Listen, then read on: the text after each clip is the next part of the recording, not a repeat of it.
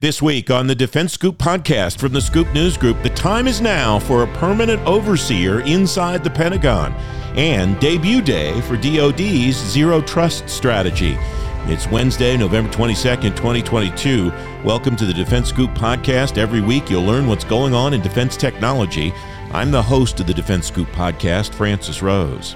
Here's what's happening now. The Defense Department's taking a new look at how technology will impact irregular warfare, and DARPA's looking for new artificial intelligence tech for drones. John Harper's managing editor for Defense Scoop. Mark Pomerleau is a reporter for Defense Scoop. Gentlemen, welcome. Thanks for joining me. John, I start with you. The artificial intelligence reinforcements that DARPA is looking for, what exactly are they looking for, and what are they looking to reinforce? Welcome. Thanks, Francis. Well, the AIR program, as DARPA calls it, because DOD always has to have an acronym for things. In this particular case, that's actually a decent one. But they're looking for two things really in this new program. One is advanced modeling and simulation approaches for AI technology, but also AI agents for live multi-ship, beyond visual range, offensive and defensive counter-air missions. So the whole goal is to develop new artificial intelligence tools so that the U.S. military can achieve what DARPA calls dominant tactical autonomy for air combat. An interesting approach to this that you're writing about. You write, the plan is for the technology initially to be demonstrated on F-16 fighter jet test beds with a human in the loop before they transfer it to drones. What do we know about why they're taking that approach?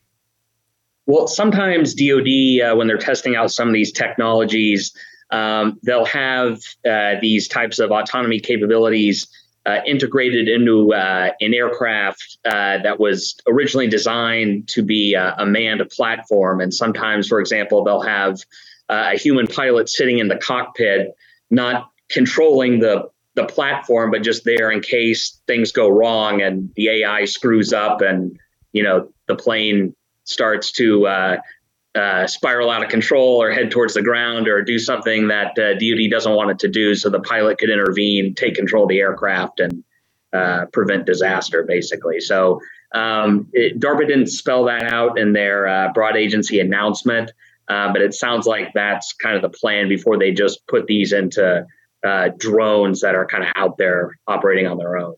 You write that DARPA had a proposers day for the program last week. What was the takeaway? Do we know what the next steps are as far as this goes? They have put out this broad agency announcement now, and there's also a classified annex to it, which contractors need to request if they're interested. But proposals are due from industry in March. So contractors will have a little bit of time to put those together. And then DARPA plans to award several awards. It looks like to several vendors, at least for phase one of this program. So it's not just, narrowed down to a single contractor, at least here in the beginning. It's a multi-phase program expected to last about 4 years, I believe.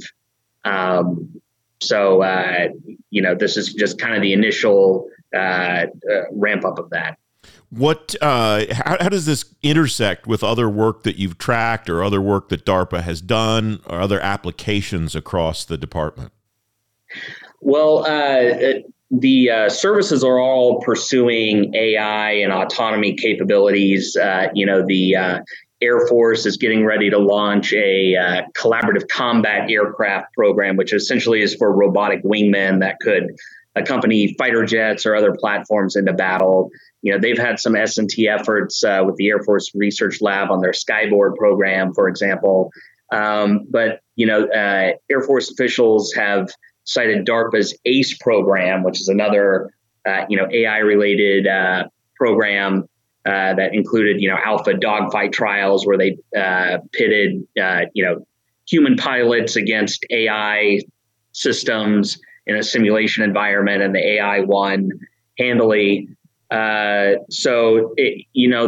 is kind of building on work that's already been done, but it sounds like DARPA kind of wants to take things to the next level and have systems that can operate in a more dynamic, complex operational environment. So it's building on previous work, and it'll be interesting to see how this technology eventually transitions into the services. More in your story on DefenseScoop.com, John. Mark Pomerleau, welcome. Your story is titled, In Light of Great Power Competition, DOD Reevaluating Irregular Warfare and Info Ops. And you write, DOD is examining what irregular warfare and information operations look like against sophisticated nation-state actors.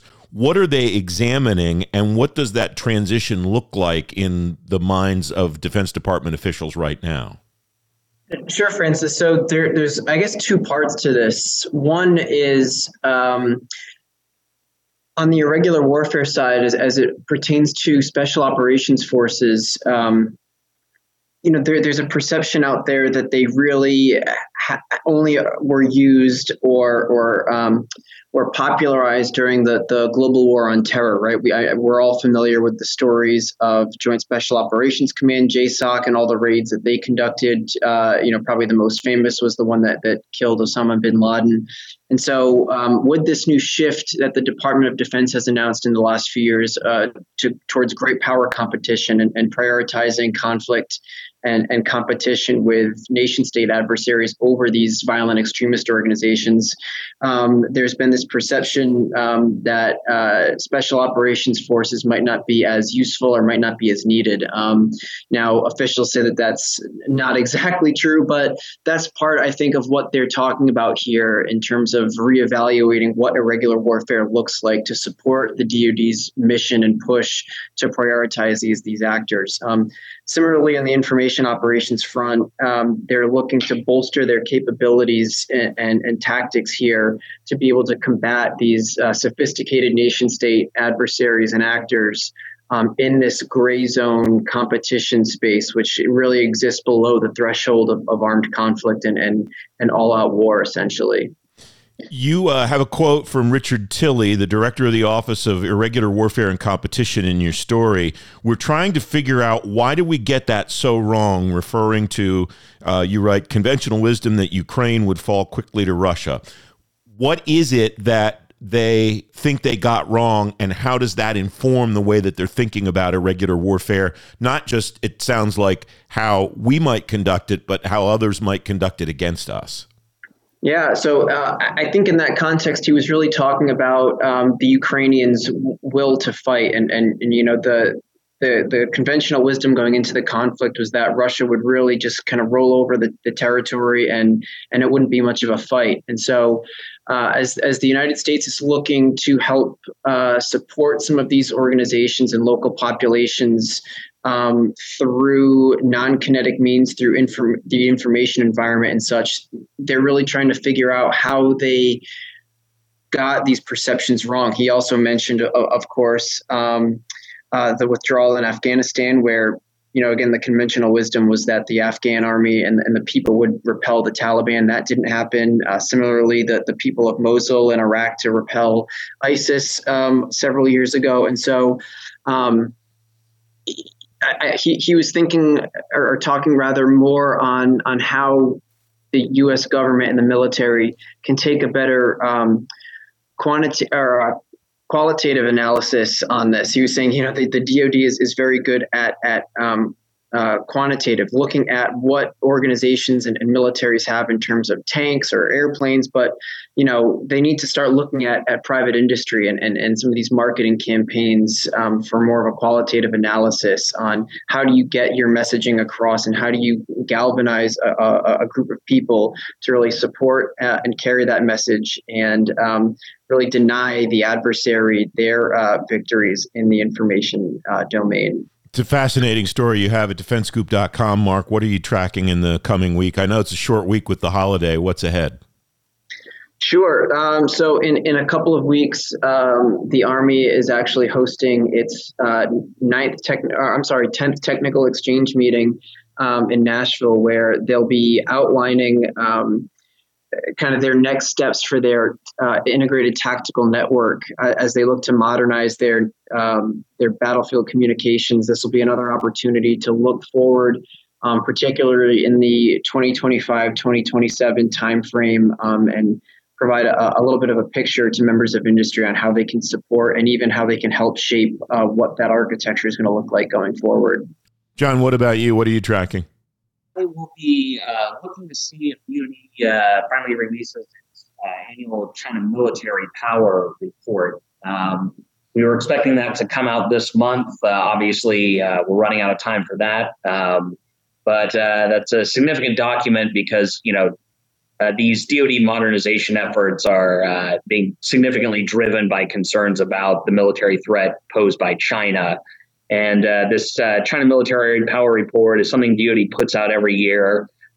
Sometimes, the language is pretty similar, but I will be definitely looking to see what's different about this. And I'm also curious to find out, why it hasn't been released sooner. John Harper, Mark Pomerleau, great reporting as always. Thanks very much for joining me. Thanks, Francis. Thank you. And you can read more about all those stories and lots more at DefenseScoop.com. The Defense Department says it's made progress toward a clean opinion in its release of the results of the 2022 financial audit this week. Those results, though, came from a DOD Inspector General's office that hasn't had a confirmed leader in 6 years. Glenn Fine is a fellow at the Brookings Institution. He's former acting Inspector General at the Pentagon and former IG at the Justice Department. Glenn, welcome. Thanks for coming on the program. What are the ramifications for having no one Senate confirmed, presidentially appointed in that position for such an extended period of time? Welcome, Glenn. Thanks for having me. It is better to have a Senate confirmed, presidentially appointed permanent inspector general than an acting one. To be clear, acting inspector general can and have done effective jobs and can move the office, so the position is not vacant. But it's better to have a permanent IG for several reasons. One, the permanent IG can make long-term strategic decisions, can move the office in different directions, can do personnel decisions that an acting may be hesitant to do.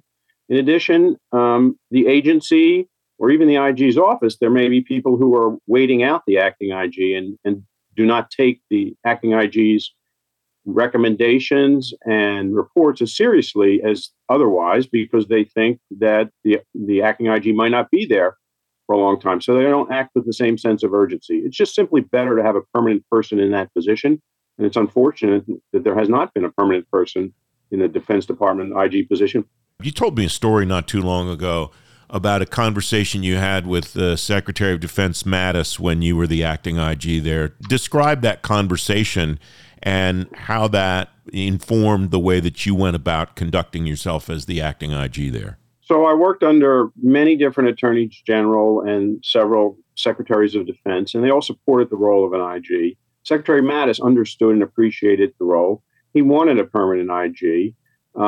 But he realized I was the acting IG, and he had a conversation with me, and he said, Glenn, you're the acting IG, so act, meaning that you should take steps as if you were the permanent IG, and I tried to do that. I tried to make the hard decisions. We did reorganize the office. I did make personnel decisions. So I tried to act in the role as I would have as a permanent IG. But as I described, it simply is not the same, and it is better to have that stability, that permanence, that gravitas that you have when you are the permanent IG, and people know that they can't wait you out and they can't dismiss your recommendations or your changes in the hopes that someone else will be coming soon. You were the deputy IG before serving as the acting IG. You were the deputy to John Reimer when he was the inspector general at the Defense Department. What is it that people don't know maybe about the scope, the portfolio of the office of the inspector general there? I think people understand the investigation piece. I'm not sure people understand the audit and not just the financial audit piece of what an IG office does.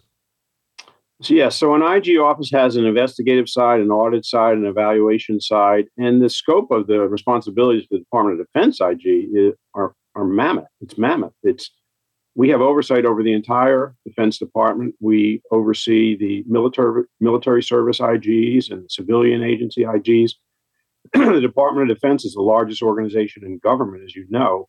It has half of the discretionary spending of the United States government. So the IG's oversight role is enormous. We had 1,800 employees. have to oversee the entire Defense Department, and that involves investigations of misconduct, investigations of reprisal, criminal investigation, but a very robust audit side that did program reviews, that did financial statement reviews, that did computer security reviews, that did performance reviews throughout the entire breadth and depth of the Department of Defense. We also had oversight over the intelligence community part of the Department of Defense. So it really was widespread and very important to have a robust and effective audit function and evaluation function in the Department of Defense Inspector General Office, and we did. What's the broader structure look like in the Inspector General community for basically, as you proposed back in August, watching the watchdogs, Glenn, because it's not just the individual IG offices in and of themselves. There's a broader structure, or there should be a broader structure, some propose. Well, there is a group of IGs get together, the Council of Inspectors General on Integrity and Efficiency, composed of all 75 federal IGs, and there is a committee of SIGI called the Integrity Committee that handles complaints of misconduct by IGs. You don't want the agency head to be investigating the IG, so you have a group of IGs who do it. The unfortunate thing is that the Integrity Committee does not have a budget, does not have significant permanent staff. It's inconsistently done. They sometimes take too long, longer than they would if there was a permanent staff. I think it's very important to have a robust, effective oversight entity, even for IGs. There needs to be someone watching the watchdogs as well. Everyone needs oversight, including IGs. What ideally would that structure look like if you were king for a day? If I were king for a day, there was a lot of things I would do. But in terms of the Integrity Committee, I would give it a permanent budget. I would give it a permanent staff so that they could handle the majority of the complaints. They may supplement it by volunteers from the IG community so that they wouldn't have to, and they would have experience and precedent for handling investigations. I think that would be more consistent than the way it works now, which is every time there's an investigation, the chair of the Integrity Committee has to go get a volunteer from the IG community. So we need a permanent staff, we need a permanent budget, we need experienced, dedicated professionals to do those investigations. You also wrote recently the removal process for IG should be clarified. Now, you have firsthand experience with this, being in the news for that situation yourself. What would you like to see? And not for misconduct. I want to be very clear. That was a decision President Trump made solely on other considerations. So I don't want to misrepresent that by any means, Glenn. But what should that look like in your view? What would make for an objective process for judging the performance of inspectors general? Well, I think it, basically sort of in two regards. One, I think the president now has to, if he wants to remove an IG, wait 30 days, give notice to Congress of the proposed removal, wait 30 days, and gives the reasons why for the removal. That hasn't always been followed. As you mentioned, several IGs were removed in the last administration, and they didn't wait. They didn't wait 30 days. They put the IG on administrative leave immediately. So that's a problem. So I think there ought to be beefed up that there ought to be assurance that 30 days it's waited for 30 days before the IG is removed. But in addition, I think the IG Act should be amended and clarified to ensure that the president gives the specific reasons why the IG is removed. In the past, the president has just simply said, I've lost confidence in the IG. Both President Obama and President Trump used that general phrase, and I think there ought to be more specificity about why an IG is removed. So that's one proposal. And the second proposal, I think, is sometimes IGs are not performing effectively, and there's no misconduct involved, but some of them just don't have the set of skills or the temperament or have been there too long. And I think that's a very, very small minority, a very few, but there are some. And I think there ought to be a way to more objectively assess whether an IG is not performing up to a minimum standard and make recommendations to the president. Right now, the president is very loath to remove the IG for good reasons to ensure the independence of an IG, but there are some IGs, a very, very few, that perhaps should be replaced. And so I propose that there be a committee, maybe of other IGs, senior IGs, to make recommendations to the president, to give the president reasons and incentive to remove a underperforming IG. Or the committee can be composed of others, maybe the head of the GAO, the deputy director for management of OMB, somebody from SIGI, to make a recommendation so that it would give more objective assessment of the performance of an IG and not rely on an agency head, for example, who may not like an aggressive IG who's doing his or her job effectively. So those are two proposals I think ought to be considered to improve the oversight of IGs and the process for removing underperforming IGs. I want to go back to the Defense Department Inspector General position. Rob Storch is the nominee there, former deputy IG at the Justice Department. He's right now the IG at the National Security Agency, tremendously qualified, great candidate. His nomination is on hold, not because of anything to do with him. Senator Hawley from Missouri has a hold on Defense Department nominations broadly. And it doesn't strike me that constitutionally there's much we can do about that at this point. No, I don't think so. It is a presidential appointed Senate confirmed position. But as I stated in my article, I think both the president and the Senate ought to make nomination and confirmation of IGs a priority, not an afterthought. It took the president 10 months to nominate Rob. He's eminently qualified. And he should be confirmed. He received unanimous support in committee, and he's just sitting on the floor, in the executive calendar. And the problem is, if one senator puts a hold on a nominee, it takes a lot of precious floor time to debate and then vote on that hold. And the Senate has a lot on its plate: confirmation of judges, the other must-pass legislation. So it's very difficult to override that hold. So I think it's imperative for both the president and the Congress to make it a priority to confirm people for these important positions. I wrote an article that the IGs are some of the most important public officials you've never heard of, but they are very important, and they play a critically important role in promoting economy, efficiency, and effectiveness, and detecting and deterring waste, fraud, and abuse. And we need to ensure that the positions are filled with permanent qualified candidates in a timely way. Glenn Fine, it's great to talk to you as always. Thanks for coming on today. My pleasure. Thanks for having me. You can find a link to both the pieces Glenn wrote that we talked about there in today's show notes at defensescooppodcast.com. The Defense Department's new Zero Trust strategy and roadmap are out. DOD Acting Principal Deputy Chief Information Officer David McKeown and DOD Zero Trust Portfolio Management Office Chief Randy Resnick rolled them out Tuesday at the Pentagon. In this highlight of that event, Dave McKeown begins with a presentation of the new strategy and roadmap. Today, we are excited to announce the release of the Department of Defense's first Zero Trust strategy and roadmap, to focus and orchestrate our ongoing and future implementation of Zero Trust throughout the department. Zero Trust is a framework for moving beyond relying on perimeter-based cybersecurity defense tools alone, and basically assuming that breach has occurred within our boundary and responding accordingly.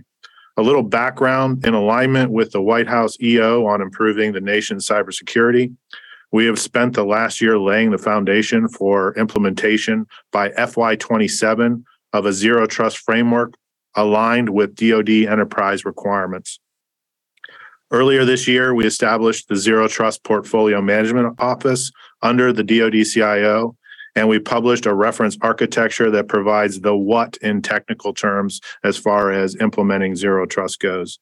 With the publication of this strategy, we have articulated the how that can address clear outcomes of how to get to Zero Trust, and not only accelerated technology adoption is discussed, but also a culture of Zero Trust at DoD and an integrated approach at the department and the component levels is desired. Implementation of our Zero Trust goals to include educating every corner of the department is an ambitious undertaking. We recognize that from the beginning, and that has driven our pace and informed our strategy. I would like to turn it over to Mr. Randy Resnick, who we hired earlier in the year to be the director of the Zero Trust Portfolio Management Office to provide further details. Randy? Thank you, Mr. McKeown. Good afternoon, everybody. I'm very excited to be here. I'm excited to announce the implementation of and the publication of the Zero Trust strategy and how it will protect the Department of Defense. With Zero Trust, we are assuming that a network is already compromised, and through recurring user authentication and authorization, we will thwart and frustrate an adversary from moving through a network and also quickly identify them and mitigate damage and the vulnerability they may have exploited.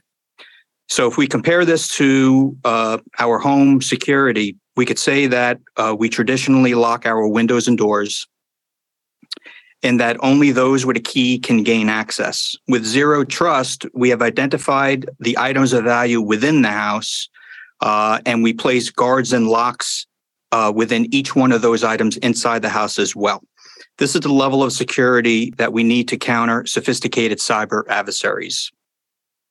What is significant about this strategy is that the strategy makes Zero Trust tangible and achievable while recognizing a dynamic and frankly, continuous improvement approach. Specifically, we need to achieve through the strategy descriptions, 45 capability outcomes, many of which are interconnected, and all of which were the result of collaboration, of significant technical collaboration across the department with NSA, DISA, DMDC, U.S. Cyber Command, and the services.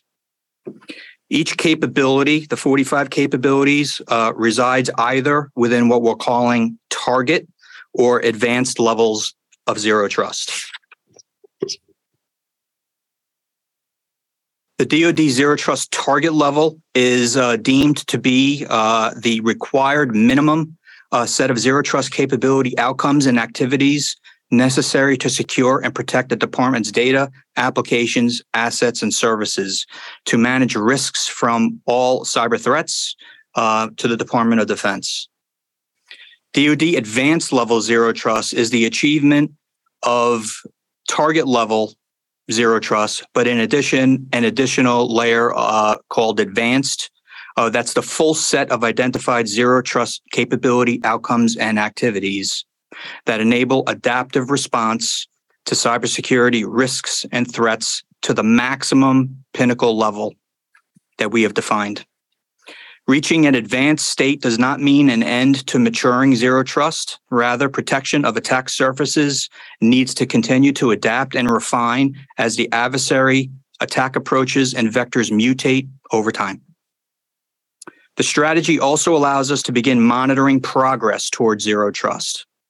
It enables the components to define how, as it works for them, how they implement Zero Trust, and within the parameters of courses of action that we have provided in this strategy. Lastly, the strategy issues a call for collaboration with one of our most important partners, industry. We know that industry already has many ZT solutions, and they can look at our strategy and see where we're moving towards a cybersecurity architecture and framework. Randy Resnick, chief of the Zero Trust Portfolio Management Office at the Pentagon, at Tuesday's rollout of the DoD Zero Trust strategy and roadmap. You can read more about the rollout in today's show notes at defensescooppodcast.com. The Defense Scoop podcast is available on all the podcast platforms. If you don't want to miss a show, you can subscribe and get the show every week on Apple Podcasts, Google Podcasts, or wherever else you get your shows, and on any device you get your shows. And if you really like the Defense Scoop podcast, leave us a 5-star rating and a review. It'll help more people find the show. The Defense Scoop podcast is a production of the Scoop News Group in Washington, D.C. James Mahoney and Carlin Fisher help me put the show together every week, and the entire Scoop News Group team contributes. The Defense Scoop podcast returns next Wednesday. I'm Francis Rose. I'll talk to you then. Thanks for listening.